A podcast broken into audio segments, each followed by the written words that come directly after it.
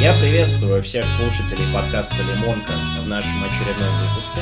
Сегодня мы беседуем с Алексеем Резчиковым Абаниным. Расскажи немного про себя, э, расскажи, чем ты занимаешься сейчас, каков твой бэкграунд, но вот в общем и целом, простыми красками. В конкретику мы углубимся ну, чуть позже. Здравствуйте, уважаемые радио подкаста слушатели. Вот. А, я по взглядам своим либеральный националист, нацдем. Ну, то есть важно сделать именно акцент на слове либеральный, потому что сейчас, когда лю... националистов много, много кто себя так называет, но реальность такова, что когда человек говорит это слово, там, что он правый или что он националист, это не значит ровным счетом ничего. Единственное, что можно из этого вынести, что он э, негативно относится к массовой миграции неконтролируемой, и у него есть запрос к политике ужесточения в отношении миграции, там, к сохранению э, как бы, русской культуры, идентичности, к сохранению русских как ядра российского общества, этнокультурного ядра, там, запрос на борьбу с этнической преступностью и там, с религиозным экстремизмом исламским. Все. Как бы на этом вот это вот обобщенное, так сказать, определение там, националиста, оно заканчивается. Дальше э, реальность такова, что этим словом называются люди, у которых вот за пределами этой вот озвученной тематики, да, у них как бы есть, могут быть абсолютно разные взгляды на политику, на внутреннюю политику, на внешнюю политику, там, на административно-территориальное устройство, на экономику, на культуру, то есть абсолютно на все. Вот. И поэтому здесь важно, так сказать, сразу озвучивать, то есть там, к какому течению, скажем так, да, в национализме ты относишься, чтобы не уводить никого в заблуждение. Вот. Я отношусь вот к национал-демократическому течению, и национал-демократы, в принципе, имеют внутри себя еще два, ну, так скажем, неформальных подтечения, это условные внутренние либералы и внутренние консерваторы.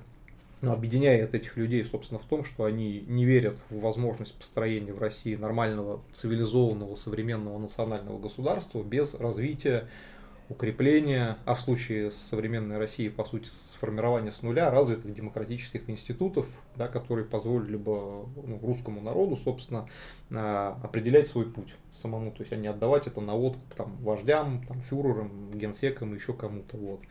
То есть, а дальше за признанием важности вот этих базовых демократических ценностей, да, там идут уже ну, какие-то тоже расхождения, да, я отношусь вот к более либеральному крылу.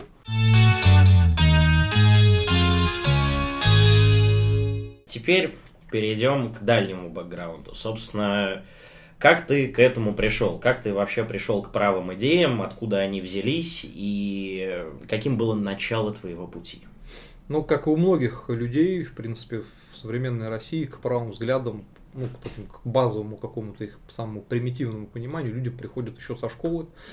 Потому что современные среднестатистические россиянские школы это, в принципе, такая кузница национализма. Ну, в его достаточно примитивном бытовом смысле. Я учился в школе, обычной среднеобразовательной школе московской.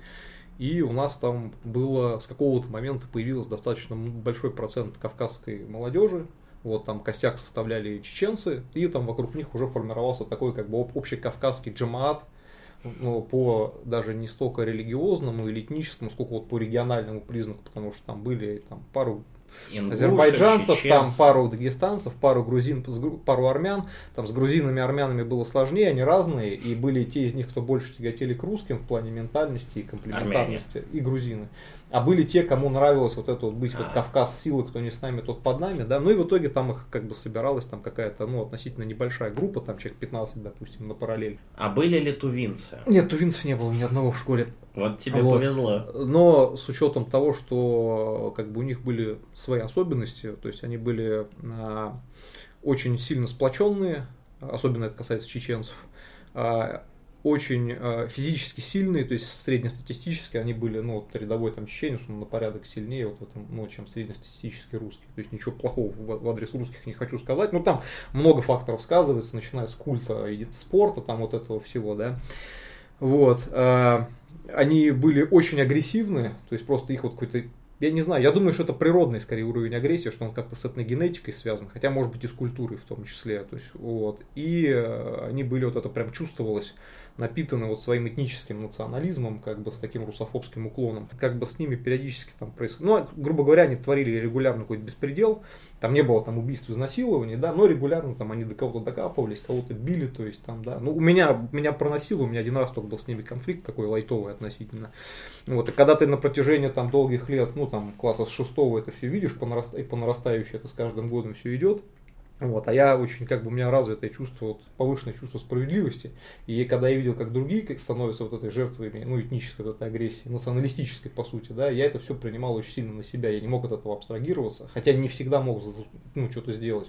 И на каком-то моменте, если у тебя есть мозги, вот чувство самосохранения, да, какое-то, ты понимаешь, что единственный способ жить с ними в одном обществе, если тебе, ну, придется с ними жить в одном обществе, это вырабатывать такие же институты национальной солидарности, взаимопомощи, вот, потому что иначе ты будешь, ну, под ними просто. Вот. И вот через это вот я пришел к такому, ну, самому примитивному национализму. А в школе ты был, получается, в каком году ты ее закончил? В 2002. В 2002. Это достаточно давно. У меня в школе не было...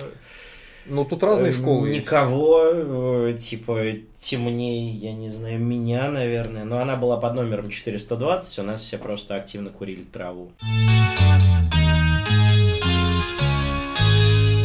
Получается, что ты делал дальше? Ты ходил бритый, Нет, в тягах, да, Мартина? С, меня, наверное, к счастью, мимо этой субкультуры пронесло. То есть был период, когда я был вот на эту ситуацию очень зол, когда как раз вот этот отмороженный возраст, там, 15, там, 18, 20 лет, да, то есть когда у тебя сильная эта юношеская агрессия, я был достаточно радикально, в принципе, настроен в отношении определенных групп, так сказать, лиц, которые меня вызывали вот, ну, негодование своим поведением. И, в принципе, я бы мог даже, наверное, вписаться в какую-то компанию, которые занимались какими-то, там, скажем, нехорошими делами, но, слава богу, меня пронесло, потому что единственное, э, так сказать, движение, которое тогда вот занималось какими-то радикальными активностями, да, это были, ну, правые радикалы, ну, так называемые, там, НС, НС скинхеды. Mm-hmm. Вот. А почему я не попал в эту среду? А, ну, потому что, несмотря на вот свой высокий уровень защитной ксенофобии, ну, мне была, во-первых, мне была чужда эстетика Третьего Рейха. Я никогда не любил вот это вот дрочево на Гитлера, на Третий Рейх.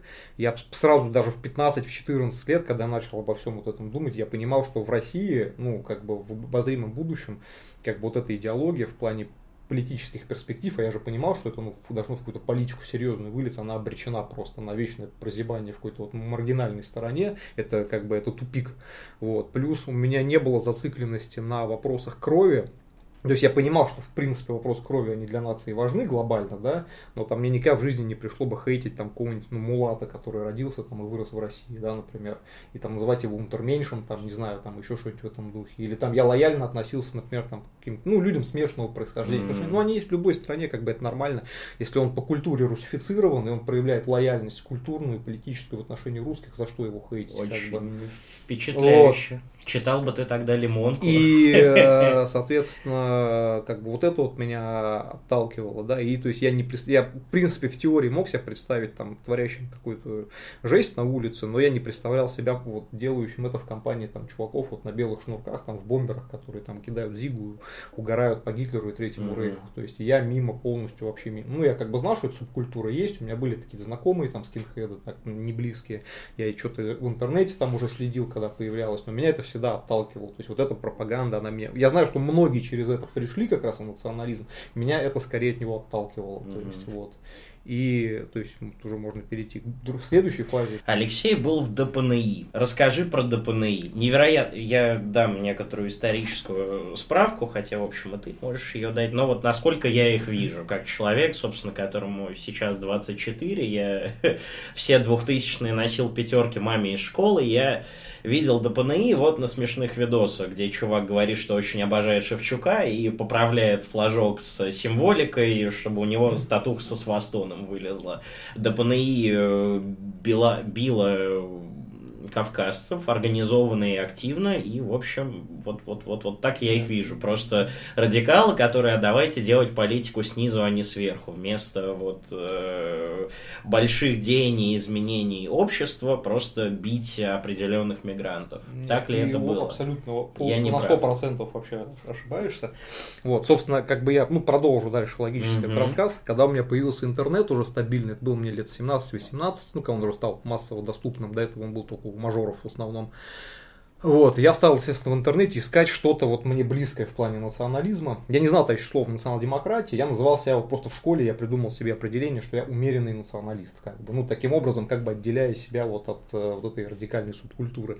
Вот, и на тот момент, середина нулевых, было несколько организаций, ну, таких наиболее известных, наверное, это было вот движение против нелегальной иммиграции, Славянский союз, и э, известная НСО, то есть, которая ну, потом стала, mm-hmm. ребята стали фигурантами там, громких уголовных дел. Вот, из всех из них, наверное, ДПНИ ну, было на тот момент единственной организацией вот на слуху, да, которая э, действительно в плане позиционирования выглядела ну, достаточно презентабельно, то есть там не было там свасти, Гитлера, не было вот этого рейхофильства, то есть все, и там были достаточно хорошие спикеры, и на Белова там Поткина было ну, нормально посмотреть по телевидению, там были там люди типа Владимира Тора, который как спикер был достаточно неплох, ну, там Владимира Ермолаева, там, да, вот, и э, у меня долго был период прихода в ДПНИ, на самом деле, самый первый раз я помню, что я ехал ехал в метро, это был год, по-моему, 2004 или 2003, и я увидел в вагоне метро стикер, там были, значит, изображены вот кремлевские башни, и на них вместо звезд были исламские полумесяцы. Вот. И там была подпись такая, Москва 2050, по-моему, или что-то такое, не согласен, вступай. И была снизу подпись ДПН и телефон. И адрес сайта и телефон. Я, естественно, обрадовался, так меня вот эта пропаганда меня зацепила, потому что она уже ну, конкретно таргетированная была, так скажем, да. Я позвонил, что-то со мной как-то вяло поговорили. Но у многих организаций есть проблемы с приемом как бы вот новичков, не, не везде это грамотно сделано. Короче, как-то меня там слили. То есть это ничем не закончилось. Я уже знал, что такое движение есть, я нашел их сайт, я его периодически читал, мне он дико понравился. И потом э, уже активная фаза этого вступления началась тогда, когда я году, по-моему, в 2007 э, зарегистрировался в социальной сети ВКонтакте, где вот только набирала популярность вот эта вот группы, сообщества, да, я почему-то прошел мимо форума ДПМИ, ну, он был очень популярный. Да, и ВКонтакте я нашел группу, там было это 3000 человек, вот, она только начала развиваться. И я как-то сразу стал активно писать. И как получилось, ну, я мог, мог писать достаточно неплохо. Я писал какие-то адекватные, здравые вещи.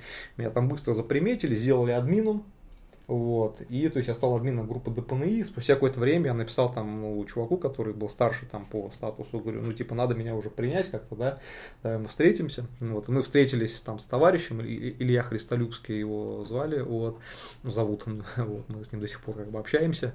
Погуляли там в центре Москвы, он рассказал про организацию. Где-то там мы, откуда-то появился Александр Белов, из какого-то кафе мы с ним познакомились, но он уже знал, что я админю группу, то есть как бы, да, то есть уже заочно э, имел обо мне представление. Вот. И меня определили в первичную ячейку.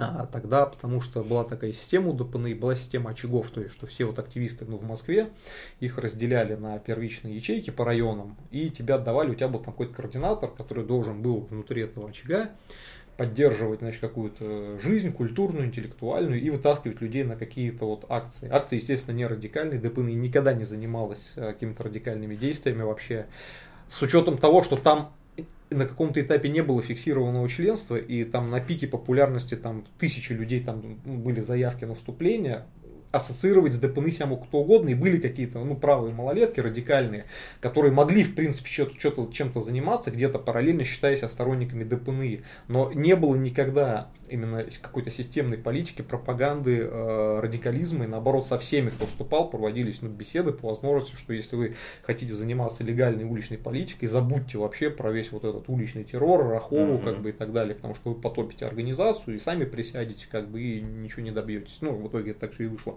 Вот. Рахова это в смысле Рейс священная, да, священная расовая война. война. Да. Меня определили, собственно, вот в ячейку, там я познакомился вот с своими комрадами, с многими из которых до сих пор дружу. А, и вот была... И я сразу очень быстро вовлекся в какую-то уличную вот эту жизнь. Она была тогда не такая, как сейчас. То есть тогда намного ну, больше было возможностей для движа какого-то. Хотя мы тогда уже ругали Суркова, что нас там щемят со всех сторон. Но по сравнению с тем, что я сейчас, было, конечно, намного свободнее. И сразу я начал участвовать в организации народного схода по делу вот было убийство, громкое убийство Ани Бешновой. Это таджикский дворник в районе Кубинка изнасиловал и убил девушку 15-летнюю.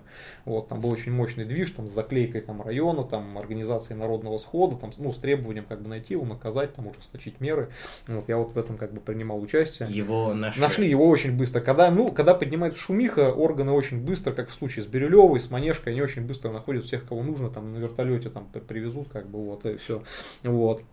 А потом сразу уже был, э, это был 2008 уже год, э, был, была подготовка русского марша 2008, который прошел несанкционированно на Арбате, там с массовыми задержаниями, там около 800 человек задержали. Ну и дальше потом я участвовал во всех акциях и санкционированных, и несанкционированных, ну в плане не радикальных, а просто несогласованных, да, в народных сходах каких-то там, в, ходил на суды, то есть вот там, в общем, в интернете там активно участвовал в освещении каких-то дел, писал тексты там и помогал делать там агит-материалы, ну много, то есть я был таким как бы мастером широкого профиля, так скажем.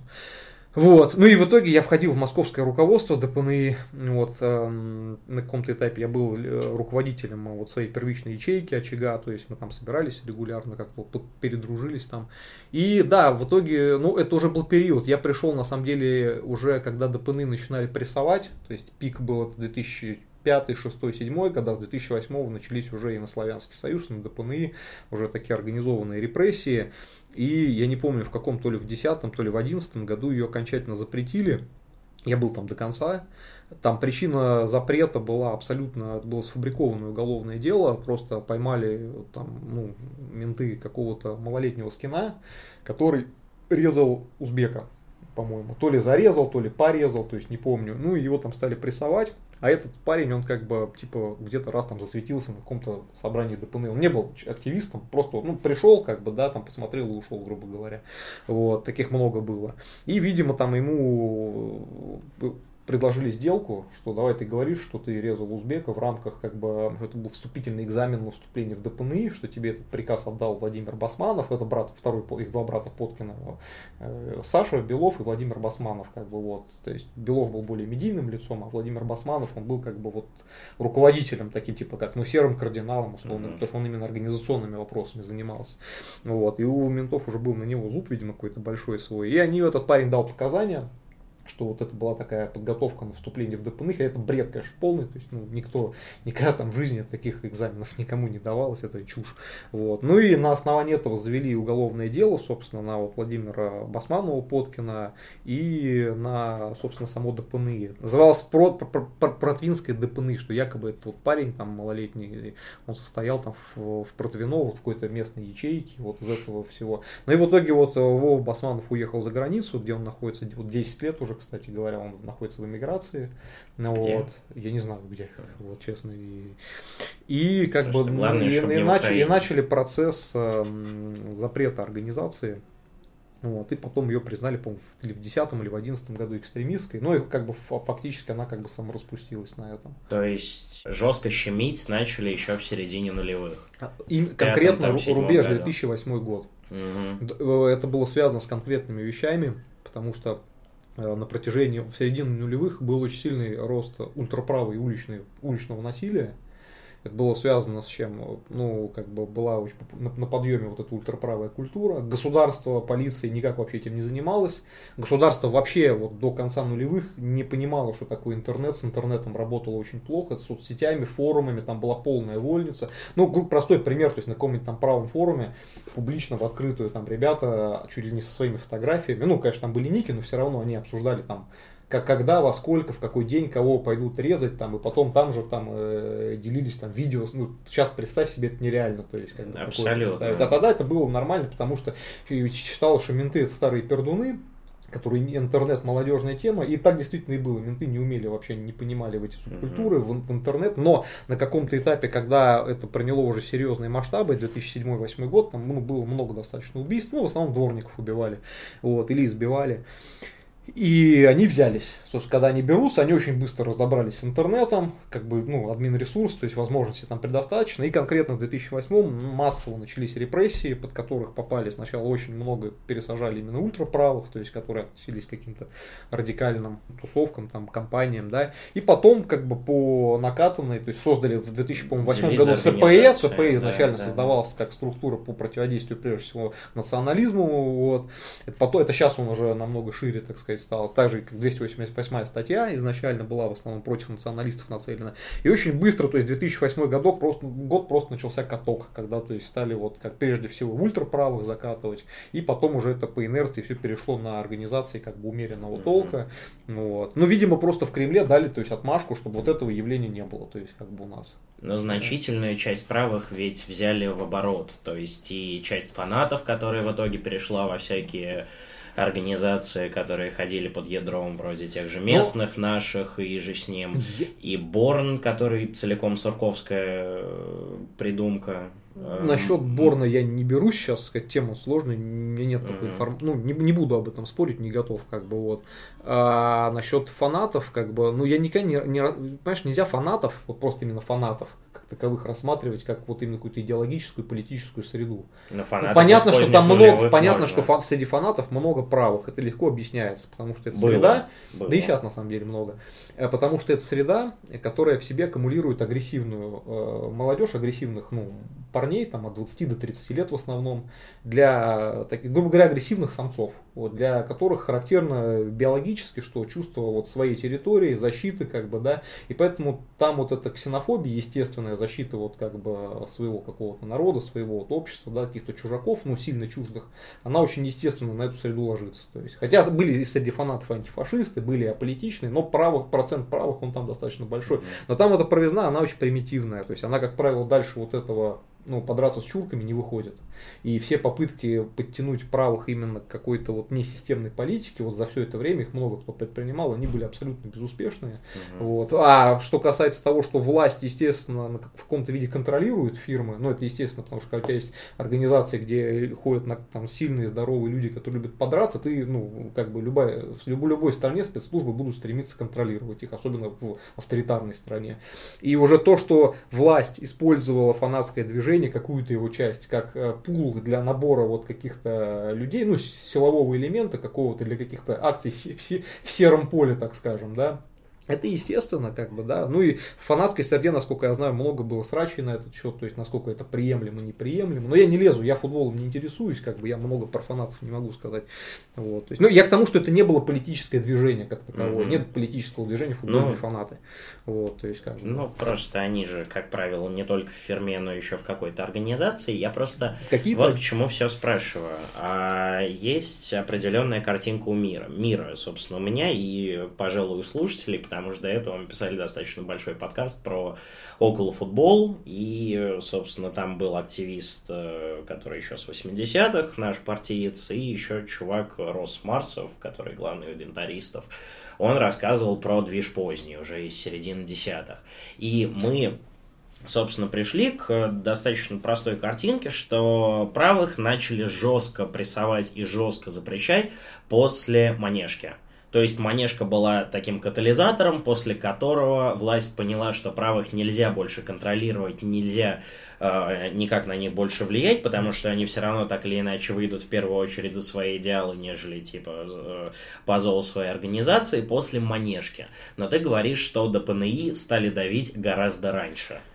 А ДПНИ смотри, это глубоко правая организация. Смотри, тут как бы все-таки процесс репрессии, это нет такого, что щелкнули пальцем, Маховик все, все запретили. Это идет, по, я, я, я говорю, когда вот началась активная фаза, то есть да, создание ЦПЕ, 282 статья, запреты Славянского Союза, когда они начались, эти запреты тоже долго же шли, то есть уголовные дела там тянулись, как бы, да, это там год-два, то есть, да, я не помню в каком году ДПНИ, Славянский Союз там запретили, НСО раньше из-за уголовных дел, mm-hmm. там, да, то есть как бы, вот, но понятно, что как бы в обществе есть запрос на национализм, и власти ничего не могут с этим поделать. Они понимают, что ты можешь запретить организации, будут тут же какие-то новые появляться. И у них поэтому параллельно как бы политика, какие-то старые, с которыми не удалось сотрудничать, которые не стали играть в какие-то там поддавки, их запрещать, при этом к новым, если они не сильно радикальные, относиться как бы нейтрально, смотреть, что будет дальше, и дальше то есть, действовать по обстоятельствам. То есть вот так было. По поводу манежки я с вами не соглашусь. А, я был на Манежке, то есть непосредственно я был не только на Манежке, я был еще за две недели до Манежки. Первая такция была, э, это было перекрытие Ленинградского шоссе около вот здания, по-моему, УВД, откуда отпустили вот этих убийств. Это уже э, после убийства Сверидова. Да, после убийства Сверидова. Э, я не помню, сколько недели, по-моему, прошла. Еще не хотел туда ехать. Вот, но мне там знакомый буквально ну, говорил, говорит, пойдем съездим. Ну, знаешь, если ты вписываешься вот в движ политический, ты должен понимать, что это как работа. Ты должен ездить mm-hmm. на все, потому что большая часть вот каких-то уличных акций, она будет унылая, но когда что-то окажется, вот выстрелит, ты никогда не знаешь. И вот это как раз было вот так. То есть мы приехали там, тысяч, человек тысяча тусовалось там, да, и никто не знал, что в конце будет вот это. Ну, понятно, что там был фанатский костяк, да, но там как бы много было и не фанатов. Мгм. И потом была Манежка, на мой взгляд, сейчас Манежка, она очень сильно идеализирована. Вот, она, Я на да. секунду небольшой, небольшую ретроспективу, собственно, для тех дорогих слушателей, которые не осилили подкаст э, с про около футбол. Там, честно говоря, полтора часа пьяной, пьяного пиздежа, а не то, чтобы какая-то складная беседа, но все равно хорошо и все равно стоит послушать, господа. Убийство Егора Сверидова это когда получается в Бирюлево. Бирюлево. Нет, А, нет, нет, нет, это разные, это между ними там несколько лет.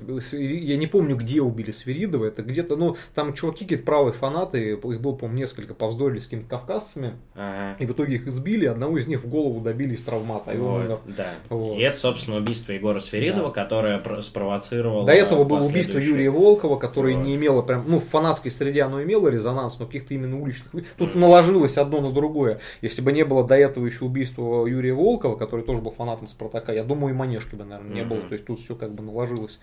Вот. Манежка на самом деле была, как бы, она выглядела круто, если ты сейчас смотришь фотографии. Ну, грубо говоря, Очень там- много вот, людей, это, фейра, это, империя. да, это прям все воодушевляет, как бы, да, и действительно там вот, ну, это был очень мощный движ, но на самом деле, ну, смотри, а, за всю, там было, ну, по официальным данным, около, принято считать цифру около 10 тысяч человек, мне кажется, было поменьше, но неважно, пусть будет 10 тысяч. Радикализм Манежки перевернули там несколько мусорных баков, разобрали китайскую елку и несколько кавказцев, которые там особо активно вот ну, зачем-то около этой толпы терлись и лезли, как бы, да, они там получили, ну, нормальных люлей. Несколько человек буквально. Еще потом кто-то в метро, когда вся эта толпа спускалась в метро, там тоже кого-то рандомно была. Ну, то есть, как бы, не, то есть, вот даже если сравнить с любым условно мирным европейским протестом, Манежка это был образец приличного, просто порядочного. На фотографии это очень круто смотрится, в реальности, ну, грубо, я вот, например, стоял, я все думал, когда кто-нибудь додумается, а там был вот, ну, вход же в охотный ряд, там открытые Мгм. двери стеклянные. Если бы эта вся толпа ломанулась вот внутрь охотного ряда, где много чего кавказцам, например, принадлежит, его можно было просто уничтожить весь. Как бы ничего, очень, вот, ну очень, как бы, и в столкновениях вот с полицией, с ОМОНом, которые там были, там участвовало не- от этих 10 тысяч, ну, несколько сотен человек, ну, включая там, ну, немного, я там тоже попрыгал, вот, получил там дубинкой по голове. Вот. И как бы полиция там вела себя. Я думаю, полиция позволила манежку, они могли ее вполне пресечь. Там были разные версии, почему позволили. От, от того, что проглядели, ну бывает такой вот фактор дурака, до того, что им была выгодна манежка, потому что потом слушался бюджет на, ну там были какие-то слушания на новый бюджет э, вот этой ну, МВД, э, что там им было выгодно это, не знаю. Там. Понятно, что там, когда пришел Колокольцев, там выпрыгнул какой-то тип в маске. Но это любой человек скажет, который имеет отношение к органам, что это был какой-то ФСБшник в бронежилете, который защищал Колокольцева, изображая там фаната. Непонятный чувак, до сих пор никто не знает, что это за представитель фанатского движа, который там стоял и там всех типа утихомиривал. Ну, то есть люди подвижевали, показали, что их много, что они как бы радикальны, что они требуют справедливости, то есть, ну, адекватные были требования. И как бы, Путин да. ведь в итоге по- Ну, полетел да, на это могилу. была чисто, на самом деле, со стороны Путина там, Пиар-акция. акция, да, он слетал там на могилу, все. Да, этих убийц как бы быстро нашли и, э, значит, осудили. Но, опять же, то есть из-за того, что это все делало, på костяк был фанатский, хотя там были не только фанаты, но костяк вот этого движа был фанатский, а, они не умеют в политику. И не было, не было лидеров. То есть вот на все, на всем, во всем этом движе не было никого, кто от лица этой толпы обладал бы достаточным авторитетом, чтобы выйти и заявлять там какие-то серьезные политические требования. Там был, там пытался это сделать, там был Демушкин, ну, он даже не стал там говорить, он понимал, в фанатской среде к нему было не очень хорошее отношение. Там был Владимир Торг, Демушки. да, ну ко всем, ко всем медийным националистам в фанатской среде там было это жиды, это все купленные, подментованные, с ними никаких дел не иметь. Все, ну и как бы хорошо. Они добились наказания для этих вот злодеев, как бы, да, все, дальше это не пошло. Никакого никакой политической угрозы для власти, чтобы стать катализатором э, давления на правых, в моем понимании в Манежке вообще не было. И конкретно не было вот именно после 11 прям вот именно, ну я не, я не вижу причин считать, что именно вот Манежка была вот фактором усиления репрессий.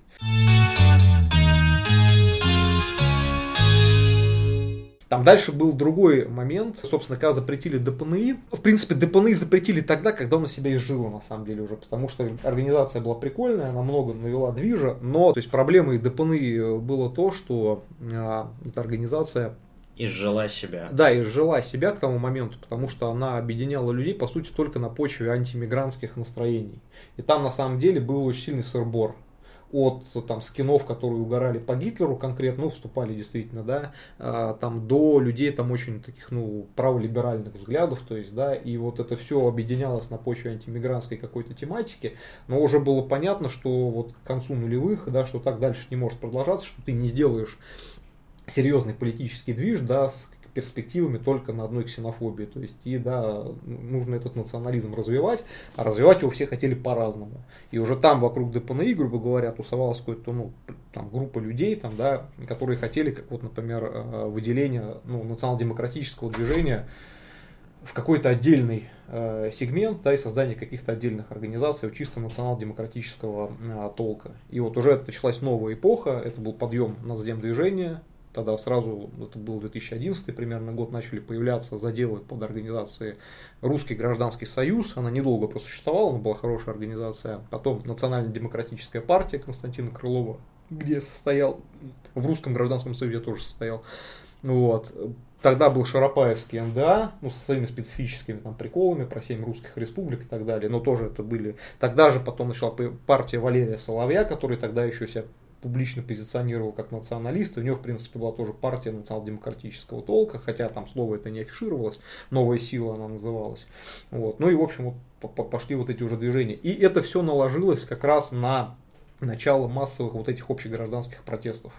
Вот, которые власть очень сильно перепугали, потому что когда у тебя первый раз за 20 лет собирается там под 100 тысяч человек на улице, ты не знаешь, что будет. То есть это реально, ну, это стрёмно то есть для вот человека, у которого в истории, в истории управления не было еще такого, да, и там многие боялись в Кремле каких-то возможных последствий. И тогда, видимо, они в, в рамках э, задабривания приняли вот этот закон об упрощенной регистрации партии, да, когда сильно смягчили требования к регистрации. И тогда все кинулись регистрировать партии, вот, то есть как бы, но потом, э, когда Видно, они поняли, что протест слился, что этот протест не настолько радикальный, чтобы им как-то серьезно навредить, и что если у тебя есть там надрессированный ОМОН там, в количестве там, 10 тысяч, то 100 тысячную толпу, не супер радикальную, откровенно скажем, можно контролировать вообще без проблем просто. Вот. И тогда они поняли, что, это, видно, этот закон, вот эти лишние партии, они не нужны, и все это быстро свернули, всем никому не дали зарегистрироваться, и Соловью, и Крылову, там, и Навальному, там, и, по-моему, Демвыбор, по-моему, проскочил, но у них тоже были, ну, короче, грубо говоря, Демократический выбор слился же в итоге с кем-то. Вот. И уже тогда, и, а потом это все длилось несколько лет, потом начался как бы вот этот украинский кризис, который, ну, правда, видишь, фактически ну, уничтожил, то есть как бы, потому что все свелось, все, кто пришли, вот, условный правый движ после 2014 года, то есть они движа не видели как такового, потому что весь движ это, ну, грубо говоря, хохлосрач. Угу. Вот, все, то есть больше, больше ничего нет. То есть, Понятно. И... Политическая активность в паблике Плеум. Давай тогда вечный вопрос. А, на самом деле хорошо бы, чтобы этот вопрос на будущих подкастах э, стал такой важной завершающей точкой, потому что гости разные, ответ у всех разный, и вопрос о вечном. Что такое русский? У тебя есть э, своя впечатляющая теория, ты ее анонсировал? Да нет, э, да нет это нет никакой Расскажи. теории, это просто, ну, смотри, в чем проблема, вот когда задают этот вопрос, от человека, если он себя определяет как националист, от него требуют, как правило, какую-то строгую формулу. То есть выдай-ка мне, братец, формулу абсолютной русскости.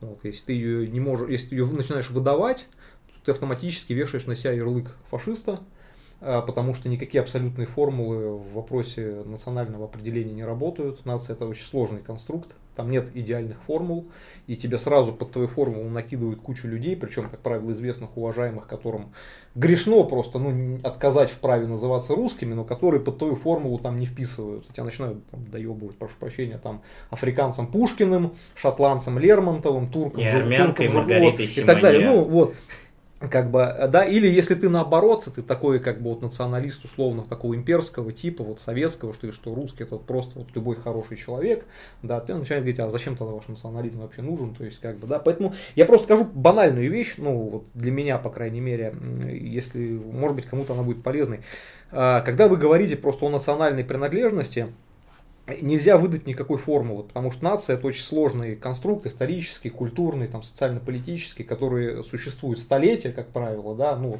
в, в, этой ретроспективе своей, и постоянно меняется. И вы не можете, и, то есть мы не можем взять какую-то нацию за ее там тысячелетнюю историю, грубо говоря, измерить и выдать какой-то вот, вот строгую формулу, да, потому что одна и та же нация сегодня и 500 лет назад или 300, она может ну, немного отличаться в разных аспектах от самой себя, да.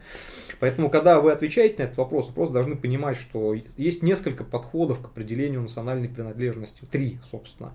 Это подход научно-исторический, где вы рассматриваете нацию с точки зрения неких ну, базовых канонов, вот, в рамках которых она формировалась, так скажем, да, вот, в историческом процессе. Второй контекст – это социально-политический, где вы рассматриваете, собственно, принадлежность к нации вот в нынешнем текущем виде, да, то есть как бы вот. Э, и третий аспект – это юридический, ну, и он не везде есть, например, вот в России нет такого аспекта, да, но в Израиле он есть, например. На мой взгляд, это нужный аспект, потому что он позволяет увязать между собой предыдущие два. Он позволяет как бы официально, да, выработать некую официальную позицию, то есть, да, между вот этой строгим научно-историческим подходом и социально-политическим подходом, чтобы мы, так сказать, могли уже четко понимать, кого мы хотим видеть как представителей своей нации, а кого нет. И в этом плане, если говорить про русских, но ну, если говорить с точки зрения научно-исторического подхода, ну, в очень упрощенном виде, кто такие русские? Это народ, сформировавшийся, так сказать, в результате консолидации восточноевропейских э, славянских племен, заселивших среднерусскую равнину там, в каком пятом, шестом, седьмом веке там, а, нашей эры. Давно. И также в, в какой процесс также были вовлечены там местное автохтонное население финно-угорское и какой-то процент там балтов, скандинавов. Вот. В дальнейшем это все было унифицировано, это очень важный момент после, с помощью принятия христианства вот, потому что это позволило сгладить там различные противоречия и выработать вот эту общую христианскую идентичность, как бы, да. И дальше уже на это наложился какой-то пласт совместно пережитой исторической памяти, государственности, законов, да, и вот уже некое чувство какой-то вот гражданской там, солидарности и так далее.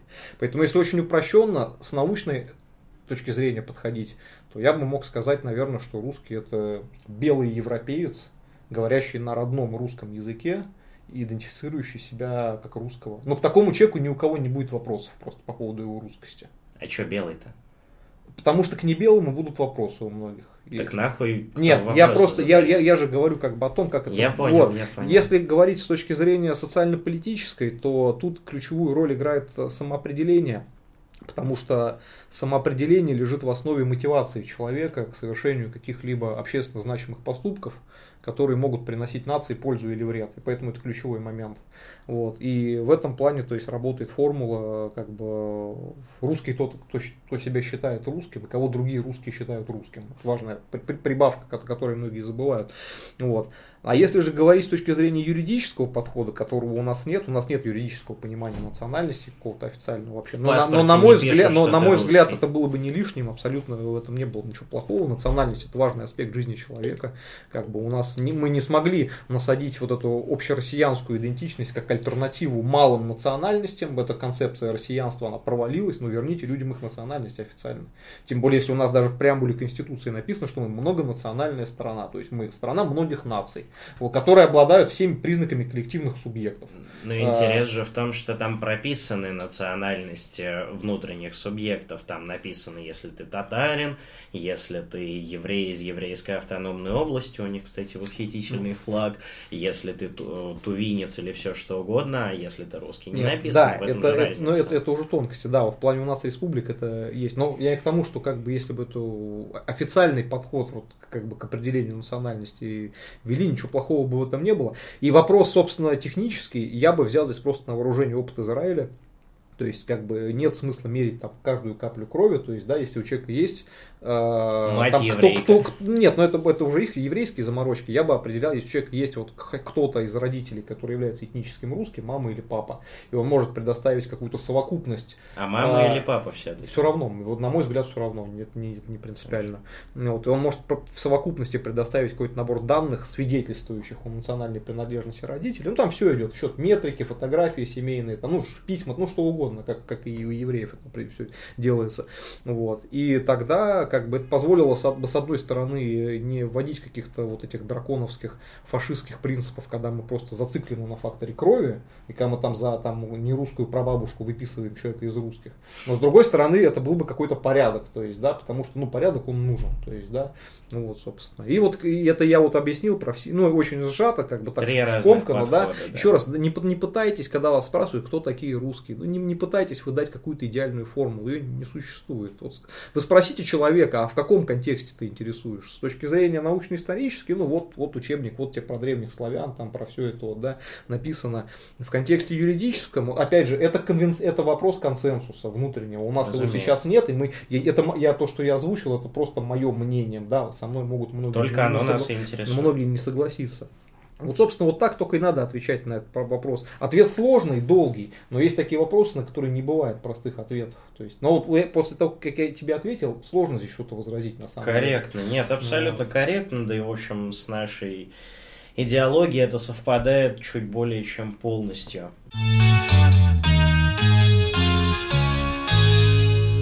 Плотная зига всем нашим дорогим слушателям.